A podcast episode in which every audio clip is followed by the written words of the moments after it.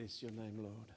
Bless your name, Lord. I just want to, um, before I share, I just like to do something. I don't want to be naive, and I want to welcome the presence of God amongst us. And Father, we just want to welcome you among us this morning. Thank you that you reign supreme.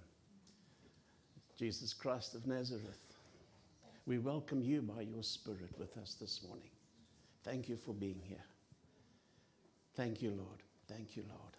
And Father, I just want to bind every work of the enemy in and through us right now in Jesus' name. I pray, Lord, that you would expose the hand of the enemy who would want to steal, kill, and destroy from you in Jesus' name. In Jesus' name. I pray, Father, that our eyes might be open wide, that our soil will be fertile to receive that which you have for us today.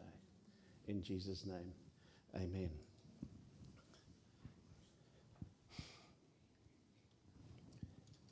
Thanks, Charles. Thanks, Chris. Where's Chris? Thanks, Chris, for stepping up. Krista? Where's he? Thank you. Thank you for stepping up and stepping up. We value it as a, as a family. You can do just what you like. You're the boss with this thing. Is that better? Is that better? I just wanted to, I've, I've actually called what I want to share this morning back to basics because I really just feel that that's what God is calling us to, to remind us of some of the basic principles uh, of our faith because we must be careful that we don't. An uncle of mine who was my mentor used to say to me, Dave, don't just feed the giraffes. Remember, the bokkies way work on the boom. The buck also um, graze under the tree. So sometimes we come with very lofty um, principles. Is that my bar? But I tried this morning. I'll stand a bit close to, closer to my razor next week. There we go. There we go. We're still just experimenting with mics, so please bear with us for a while. Um, I want to share. I want to share something. I want to go right back to the beginning. Actually, it's one of the reasons that you're here this morning. So I don't want to miss the opportunity for explaining it. I'm going to explain it again, and I'm going to explain it again and again. Paul was knocked off his horse, and it changed the known world at that stage. He was. He, he, started reaching out to the Gentiles. From that experience, the Lord took him into the desert and taught him, uh, as it were, face to face for for a while. I mean, it wasn't physically face to face, but he had Paul's attention, personal attention for that, for that time. And, um, and it affected that whole known world at that time.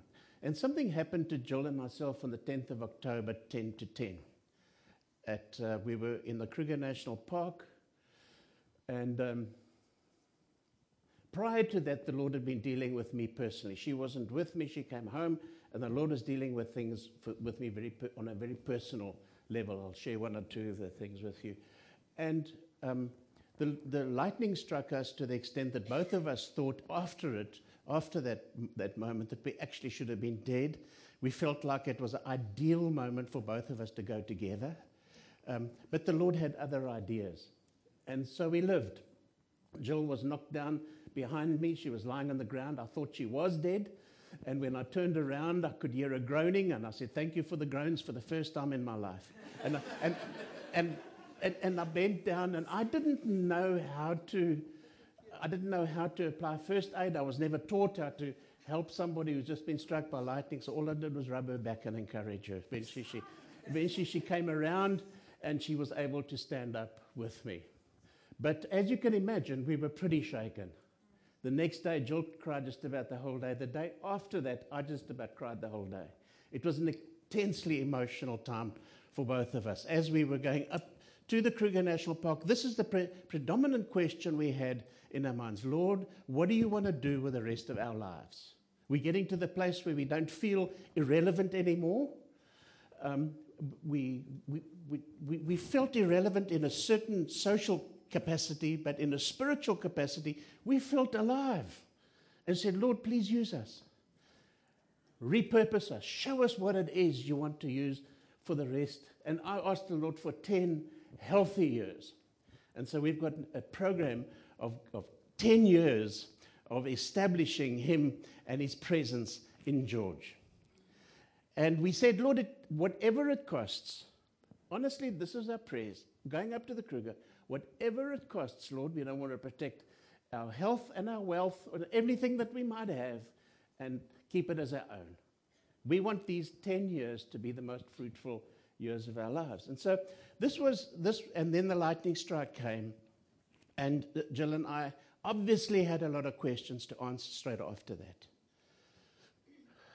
The day after I started crying, stopped crying, I said to the Lord, Lord, I'll step up for, because I mean the clear it was it was so crystal clear. The verse the Lord gave Jill that morning was about Paul in, in Acts, get up off your feet. I've called you. I mean, it was as clear as anything. And, and so, so what happened was we said, Lord, we want to we wanna, we wanna pre- uh, presence ourselves for duty. But if I get involved, Lord, I don't want to get involved with the church that's just going to maintain the status quo. We, we were part of a, a live, vigorous church in the beginning. The spirit was all, I mean, it was amazing. Every time we gathered, it was amazing. And kind of I had to, part of Lord dealing with me personally was to show me a tree that had, part of it had died. And he said to me, Dave, you feel like that tree. Part of it is alive, but part of it is dead. And I said, Lord, I own up. Please forgive me for allowing that part of me to die. And there was that period after that, I said, Lord, yeah, we are. But Lord, we, we coming for a New Testament church. No, nothing else. No religion. No, no tradition of man. We want to get healthy spiritual traditions, but no tradition of man. And we want to see you like an Acts church among us in this, in this city. So that was what we kind of stuck our hands up for at that time. We willingly and with excitement gave ourselves, both Jill and I said, Lord, here we are with whatever you want to do with our lives. Why am I repeating this? And I might repeat it over and over over the next while. It wasn't just a personal encounter. When we came back, we said, yes, we want to start and plant a church in George. We contacted our apostolic elders, the local elders in the church. We said, we want to, we want to plant a, New Testament Acts church in town, and we were given the blessing all round to do that. I bounced it off people that was much closer to us, and I said, listen, is this foolishness that, I, that we saw? Do you sense it's God? Everybody said, we sense it's God. Let's go and do it. And so you become part of that journey. You become part of that saying, Lord, we're not going to do it by tradition. We're not going to do it to maintain the status quo. I want to, I want to, I want to share with you this morning what church you've, you've stepped into. We're not going to compromise. And I'm hoping that when compromise is detected in me by anybody around me, that they'll point it out and say, Dave, we can't go that route. We can't just do it to do the thing. We're not, it's not going to be about a him and a thing. It's going to be about you and your glory amongst us. Now, you being here makes you part of that journey. And so I want to, I read that testimony because I wrote, when coming out of the Kruger, I realized that I'll have to hold this before me and I read it at least once every two weeks. I read through this, I think it's 13 pages that I wrote and I read them letter by letter. So, because I remind myself what God has done. I remind myself of the journey that He wants us to be on. But one of the things that I've said at that time is, Lord, you'll have to help me guard my heart. You'll have to help me guard my heart. You see, I don't know if I can be trusted with my heart alone. And so Jill and I remind ourselves that if we want Jesus, we're going to have to turn our backs and repent of offense. We're going to have to love our enemies. We're going to have to pray for those who despitefully use us. And it, it's amazing how we pick up so many opportunities to do it the easy, fleshly way. How the enemy kind of dangles things before you. And it's like things of justice. No, but I'm right. They're wrong. I'm right. They're wrong. You know what I'm saying? And we kind of absolve ourselves from, from the. We think we, we, we, we got justified in do that, and we actually put ourselves up on a platform above God because He says, Forgive those who despitefully use you. We haven't got a reason on the face of this earth to hold any single one person an offense against them or call them our enemy. Not one. Not even your mother in law. Not one. Davey, I'm watching you. Not one. You, you cannot, there isn't one person on the face of this earth that we can say we are justified in resisting them, pushing them aside, and thinking we're better. And so I found myself over these last few days dealing with some of this offense that I've discovered in my own heart. And I want us to pray together this. Can we do that? Father, I want to thank you for Pierre and Rudy. I want to thank you, Father, for them sticking up their hands for you and pursuing you. I want to pray, Lord, that you will bless them. I want to pray, Lord, that you will bless that church in Jesus' name. Father, we're doing it this morning because we want our hearts to be free so that we haven't got stuff in our hearts, Father, that keeps on dragging us back into this world of offense and defense, Lord. Every Father, every one of them, we pray that you will release them to pursue your purpose for them and that congregation, Father, in Jesus' name. In Jesus' name. I'm not going to be subtly caught into nurturing a, an offense because God has called us in the city one of the first books I ever read on, on divine healing. And this was a, a doctrinal journey I had to make during that time, was by a Catholic priest called uh, Father Francis MacNutt. He wrote a book on spiritual healing. I used it as a textbook. I mean, he was a Roman Catholic priest, practicing Roman Catholic priest. And he wrote this book on spiritual healing that turned all my lights on. It was amazing. I started to pray for the people in Keetmanshoop where we were at the time for healing. The church started to fill up. Young NG dominee came to me one day. He said, Dave, I hear what God is doing amongst you. Can you please show me and help me? I mean, it was an amazing, amazing period. So, yeah, he and I would go hand in hand to visit the sick people in his congregation at the instruction of a Catholic priest. You know what I'm saying? It was it was a weird scenario. And I'm so grateful to this day. I mean, Francis MacNutt hasn't journeyed his whole life with the Catholic Church. I believe he's left and got married subsequently. But it was an amazing religious experience or uh, theological experience I had to make at that time. In, in spite of my preconceived ideas of, of Catholicism, or my preconceived ideas of the reform. I mean, us in the Catholics, I was in the Methodist ministry, that's the, us in the NG Church are fairly close. So that was an easy journey. But the one to go under instruction of a Catholic priest, both of us. And God did amazing things. Because his heart is for the sick and the wounded. His heart isn't for our preferences. His heart is for the sick and the wounded. And so I want us to guard our hearts. I want to ask you, won't you especially, not for any other reason other than if anything happens to us, we have to have God in our corner. We've got to have Him in our corner. Sometimes we do things that keeps Him out of our corner by holding these preferences and these things against people, whatever it might be, or institutions, whatever it might be. And God cannot climb into the corner with us because we are pushing Him away through our attitude. And so I would embrace Him. Be careful to embrace Him.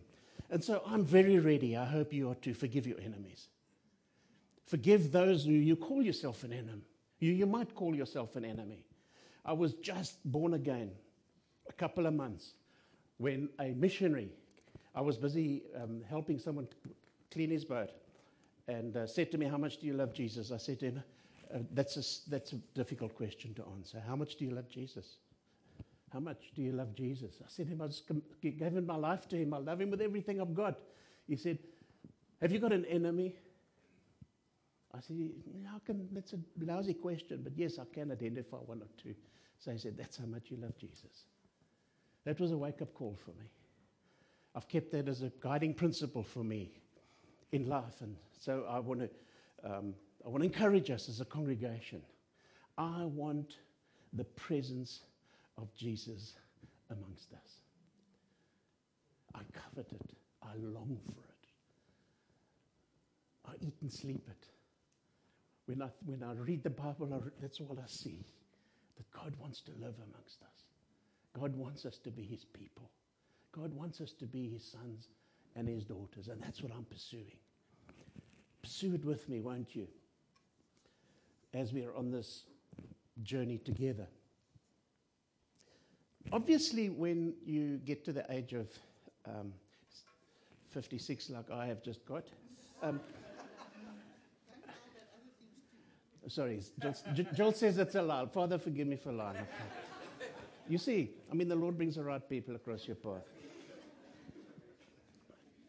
Ecclesiastes 7, verse 4 says, It's wise for us to think a lot about death. It's wise. And so when you get to, to our age, you think a lot about death. It's not that I want death. It's not that I'm coveting death. I'd love to be with Jesus, to tell you the honest truth. I'd love to. But I'm not, I'm saying, Lord, until this 10 years are up, you can ring the bell when the 10 years are up. You'd love to be with him. A wise person thinks a lot about death. Won't you think in the context of your deposit on earth before that time? Won't you think of it? Won't you think of the commitment? An insurance agent comes knocking at your door. He says, You know, you need a life policy because when you die, your wife and kids. So you, you decide to invest in a life policy so that your wife and kids, I'm speaking from the man's point of view, so that your wife and kids can be cared for when you're gone. This is a bigger decision than that. The, the, the other one maybe means poverty for them while you, when you're gone. This means victory, not only for you, but for every person potentially that you could touch from then on until you die. It's a huge investment. It's not the huge investment so much that we are making, it's investment that God has made in us. And as I realized, and one of the comments that I made in my journal was, Lord, it's been such a huge investment, but not mine. Mine is nothing. God's made a huge investment in me in sending Jesus to die for me. He had me on his mind when he died on the cross. A huge investment, an investment of his son in the future of mankind. And I'm carrying that investment in my hands, and so are you. We're carrying that investment. And it has to bear interest. He looks for fruitfulness. Jesus pursues fruitfulness. He curses barrenness, pursues fruitfulness.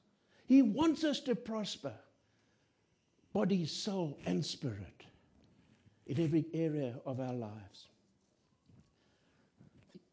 I, am so, you know, as I was preparing this, I said, Lord, I'm so thankful for so many of you who have made that step up or to follow us, if, it, we can call it that. I mean, Jill and I don't take it lightly. To invest your lives in the journey with us. We are so, so, so grateful. But you know, there's a, there's a part of it that pains me too because so many of you stepped up. If we're going to see this town saved. We can't battle to find people to do the sound. Do you know what I'm saying? It's just, it's a tiny little thing. We have to get involved. We have to say, Lord, this is ours and this is your vehicle to reach this city. So even if it's cleaning toilets, I want to be part of it. I want to, this is where I want to be. This, I want to be part of your body. I want to be an example of a church that's looking for prima donnas. I want to be an example of service like you were. I haven't come to rule over you, Jesus said. I have come to serve. Jesus said that. And so I say, Thank you, Lord, for that example. Thank you. Help us to walk in step with you. And so it's with a, I mean, it's with a huge sense of gratitude with what God is doing amongst us that I, that I write this. Really, I, I mean, I've just, I get so excited. It was when the Wayne last week, ministry, weren't you so blessed? Toinette the week before. I mean, I feel like getting saved all over again when they preach. You know, it's just, I get so excited. And I don't take that commitment lightly. We, we, we go to the Lord, we say, Thank you, Jesus. Thank you, Jesus. And Carl's coming up soon. We'll pray for him. There's Sean, who's involved with us as well, all giving their lives consistently. Yapi, Francie, I'm so grateful for those journeying with us. So grateful. But guys, we need to, as a congregation, I said to you earlier on, we're in this together. That's why. Jill and I were struck by lightning so that things can look a bit different in George. No, honestly. Honestly, I believe that. I believe that if, if someone could write the Acts of the Apostles of George, that you would see that. You would see that he would, they were struck down by lightning and their life flowed out of that. Not through them, but through what God is doing and wants to do. And so I'm so grateful for that. You see, and I'm so aware of the on this journey. When you when you go on, on a journey, where do you start your journey? Where would you start your journey? Let, let's say you want to go to the wild coast, not the wild coast, the west coast to see the flowers in September. A, worth, a worthy holiday, believe me. We had a fantastic year there one year, 2015. Where, where do you start? I know where I start. I got every single brochure I could. I looked up on the internet every picture I could of all the flowers. What's the best time of year to go? And so you always start your journey at the beginning. No, you start at the end. You started at the end. You see, unless you burn that picture in your mind as to what it could look like, you're not going to go. You're not going to sacrifice unless you've got a picture, unless you've got an image of what it's going to look like. I mean, people go to the Angolan coast now to catch fish, I believe. Is it Angola? I think it is. They're catching Kabeljou. I mean, Kabeljou and Kabeljou and Kabeljou. Everybody's going there. What have they got in their mind when they say to themselves, I'm going to pay 20,000 Rand to get there and back. I'm going to make sure I've got a car, rods. Gary's getting all excited. Car and rods and all sorts of stuff in order to just get there. It's the fish. It's that, it's that fish that starts to tantalize them and keep us going in that direction. So I want to, I want to hold that before us this morning. Can I do that? I want to hold that picture before us this morning. You have made them in Revelations 5, verse 10. Speaking about us, John's vision on Patmos that he got, and he's saying to God, You have made them, us, a kingdom of priests to serve our God. And they will reign on the earth. I don't find loss and despair in that. I don't find failure in that and they will reign on the earth. What does that look like? I don't know what it looks like entirely, but I'd like to see it. If I open up the book of Acts, I start to see it more and more. How the early church started to reign on the earth on behalf of Jesus. It wasn't as king as they expected in an earthly king, but it was as a spiritual king, God taking ownership of the earth and putting his arms around the earth and say, Go, go, Go. I've invested in you. Reign as my priests and as my king, as kings on the, on the earth. We God's appointees. He has appointed us for that role. Revelations 22 from verse 1 it says, Then the angel showed, I love this picture. Read it every now and again, and I dream a little bit. I think in pictures, so forgive me a little bit if I get carried away. And then an angel showed me the river of the water of life, as clean as crystal, flowing from the throne of God and of the Lamb, down the middle of the great street of the city.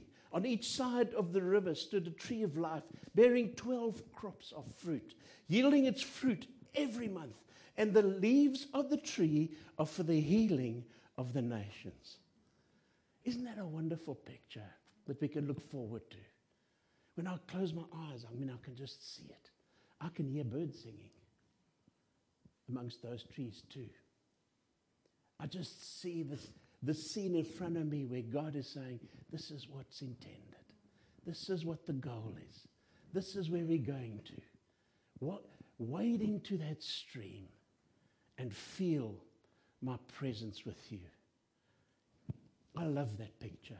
You see, it's pictures like this when I get a little bit of disheartened, I, I read them over and over and over because they start to encourage me to see my God in a different light. I was having a conversation with someone the other day, and they, and they kept on referring back to something in, in, the, in, the, um, in society and the news and that kind. I said, take your eyes off that stuff. Don't look at it. Don't meditate on it. Don't go there. Meditate on what God has got for us. Meditate on the end, on the fish. Meditate on what is on the other side. Let's make that our our vision of what it looks like to serve our King and to be part of what He has got for us. So we make Corinthians 2 verse, uh, sorry, 2 Corinthians 5 verse 9 says, so we make it our goal. This is what I want to embrace and encourage all of us to embrace. So we make it our goal to please Him. Whether we are at home or in the body or away from it, we make it our goal in life to please Jesus. We make it our goal.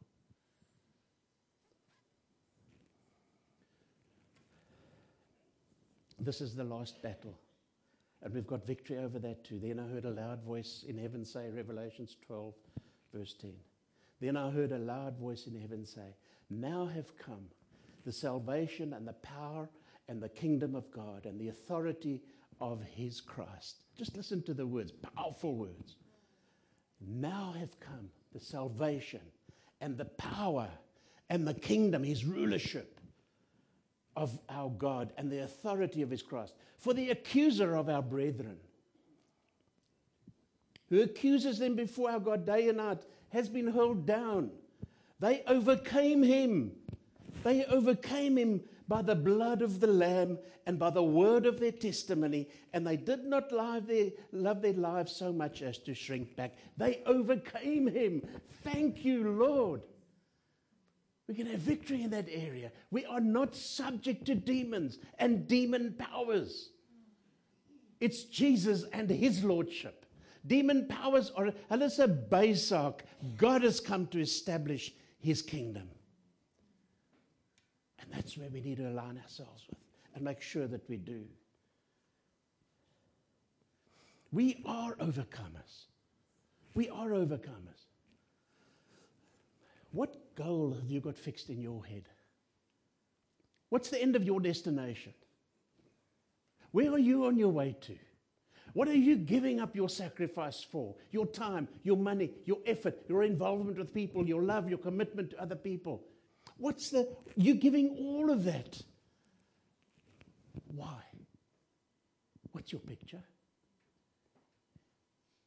You see, unless we've got that firmly established in our minds, we'll never venture there. We'll always get caught up in the power of the moment. And we don't want to stay there. We don't want to stay in the power of the moment because that's life, that life destroying. There'll always be a reason not to. We need to create with ourselves enough reason to do, to be there where He wants us to be. We have to have it fixed in our head.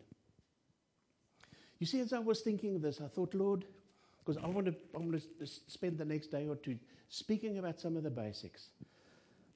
And there's, God has commanded us to lay hands on the sick and that they will get well.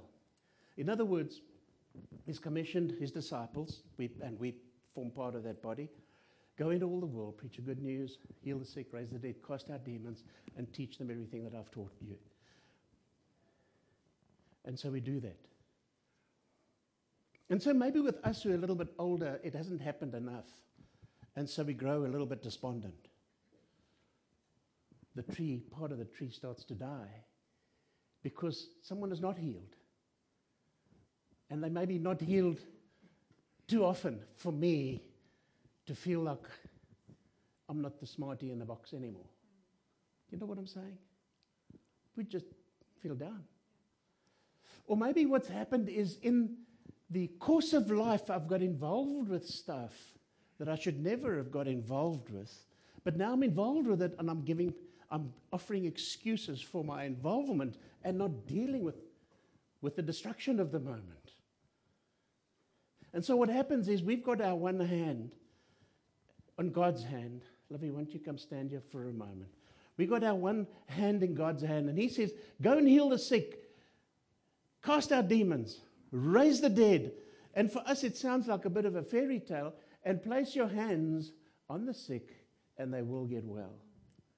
And so, this is God's intent and purpose is that from Him, from His power, from His dunamis, the power of the Holy Spirit, from His dunamis, we pray for people and they get well.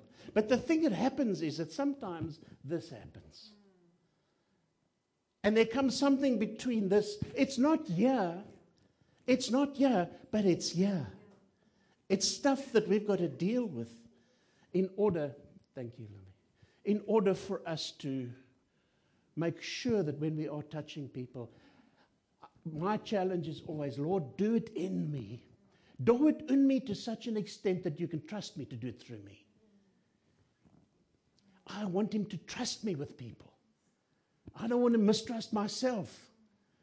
I've always, I've always kind of the, the strength I've tried to build into my sexuality is Lord, if I'm on an island with 10 naked women, I'll be faithful to you. Do you know what I'm saying? I have to. I have to build that strength into my character. Otherwise, what happens is that the power of the moment destroys us. And when we look again, there's temptations and doubts and fears between us and Him. I don't want it to happen. I don't want that to happen. When Chris is when Chris here, he he said to me, he's given me a rhyme, which I've, I've known the the steps, but he's given me a rhyme. He said, is of sonde, of wonde, of verbonde.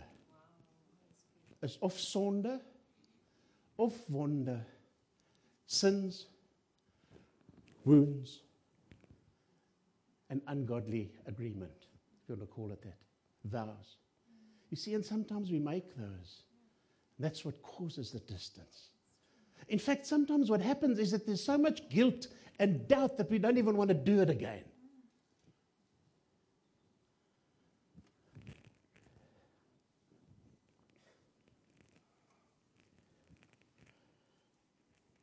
I want to, I love the, the language that the power of the Holy Spirit, having worked in a mine with dynamite for, for quite a while, one realizes the power of the dynamite. And I bought a stick of dynamite with me this morning. And this is intended, the, the power of the Holy Spirit is not intended for me. It's intended for where the sickness is. You would agree. That's what it's there for. It's not so that I can notch my Bible, have a notch. So it's intended for where it is. But what happens is sometimes there's a breakdown between us and the intention. And one of the biggest breakdowns is religion. It's supposed to break. I, I taped it too well. That's what religion does. Religion separates us. It causes something to happen in me that breaks down the communication that I have. Either I saw somebody who wrote an article this last week, and he said, just a disclaimer before I write this article, you need to know that I am a cessationist. So I said, Well, I can't read that article if he's a cessationist because I don't believe that God has stopped giving us the power of the Holy Spirit. is here today. It's only private sin and corporate sin that stops us. It's only private sin or corporate sin that stops us. It's either something we've done or something we've aligned ourselves to that stops us from finding and, and walking in that, the power of God. What picture have you got in your head right now? How does God want to use you to accomplish his purposes in George?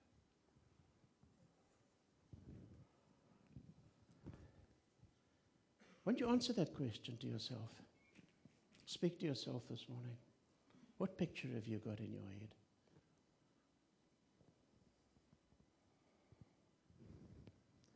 Take away all the stuff, all excuses. Just you and the Word and the Holy Spirit here now. How does God want to use you?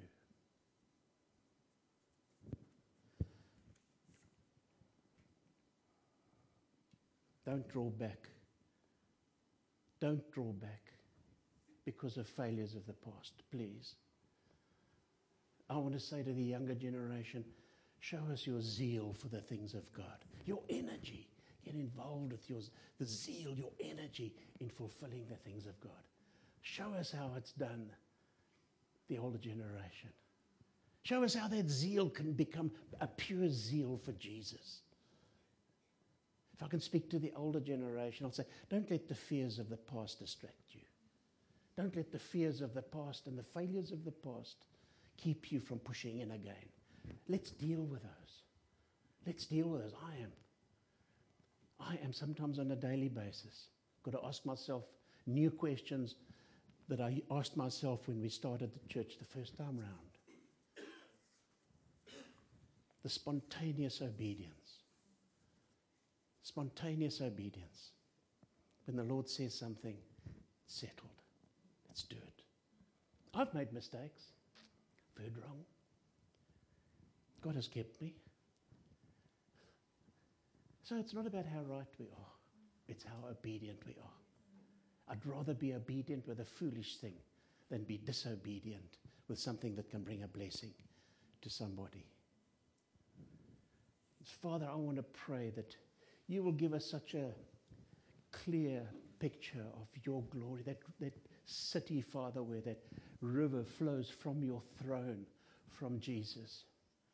A clear water flowing, Father, into the nations.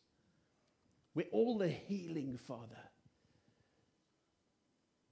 is in the trees, in the leaves, and in everything that you've made around that stream. Thank you, Father, for such a richness that you've called us into. I want to pray, Lord, especially that you will save us from this generation that is becoming so offensive to you in many ways. Save us, Father. Help us, Father, not to enter into the argument, but to be the light that shines bright in this generation. Thank you, Jesus. Thank you, Lord. Father, above all, I see the city of George. I see that stream flowing through our streets. I see your light shining, Father, in many homes in this city. I see, Father, many, many places that are dispensers of your glory in this city. That you raise up people, Father. You call people for that purpose. So we pray for George, Lord. We pray, Lord, use us. Use us in that picture. Use us, Lord, to see your healing come to our city. And Father, I want to pray especially in closing that you'd reveal the things in our lives that offend you.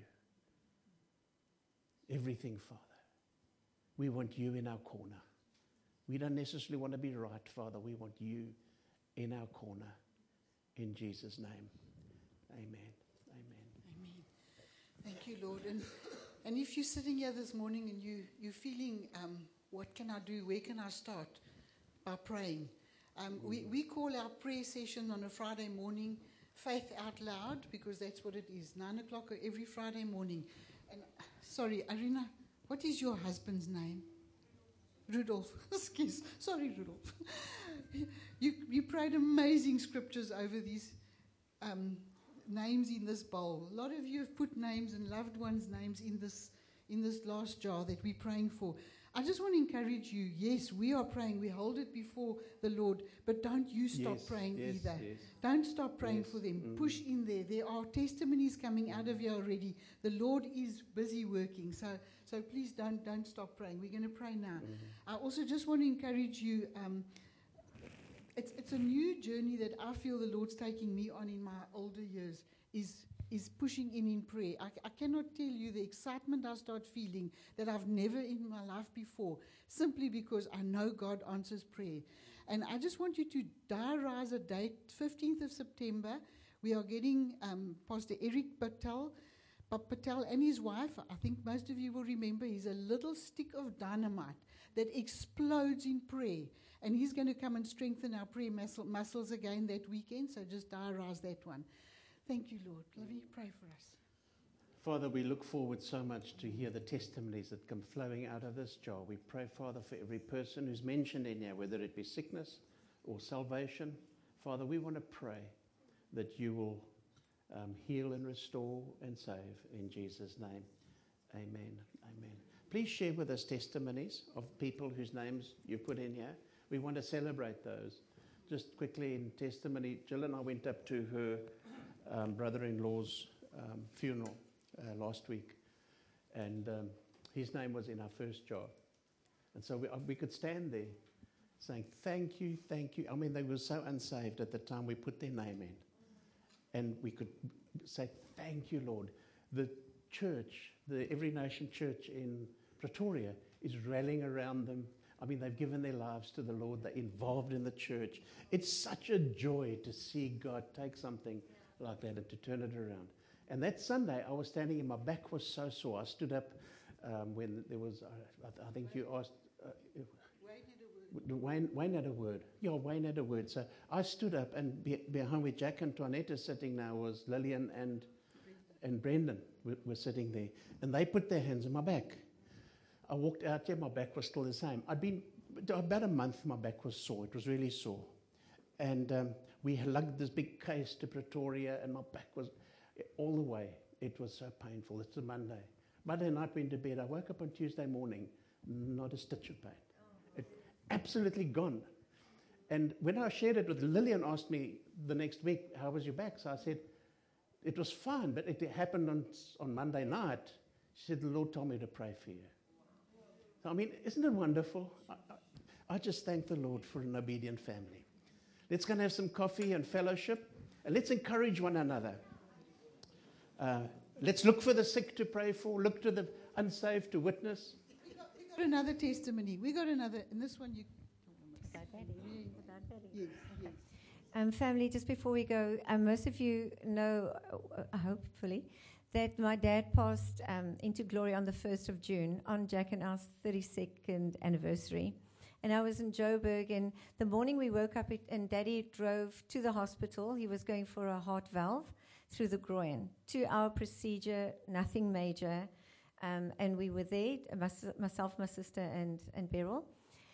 And two hours turned into four hours. But the morning when I woke up, the Lord gave me a song and He said, He will not fail. So I said, Dad, let's do this. God gave me a word. God's not going to fail. You're going to be fine. Two hours went into four hours. And then they came out, raced him out. There was a complication. They nicked the valve.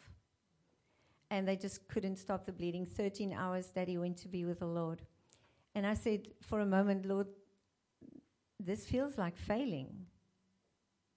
Can I be honest? You said you will not fail.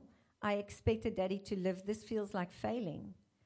And then I had to do what I believe each one of us do is I put the flesh on pause.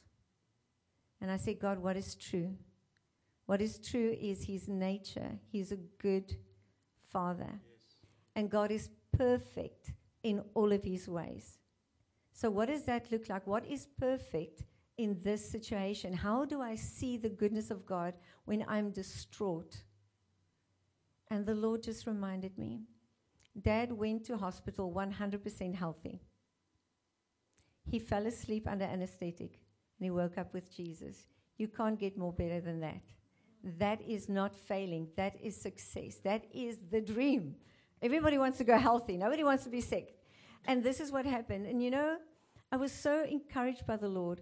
And then the Lord said to me, There's a number eight. What is eight? I said, Lord, remind me. He says, Eight years ago, your dad had his first valve replacement. You had eight more years with him. What does the number eight mean? New beginning, resurrection, eternal life.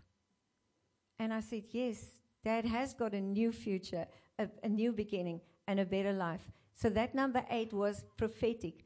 An hour and a half later, I was walking and in a parking area close to my car. I picked up, I think it's a car part. I'm not sure what it is, but it, it's a perfect eight.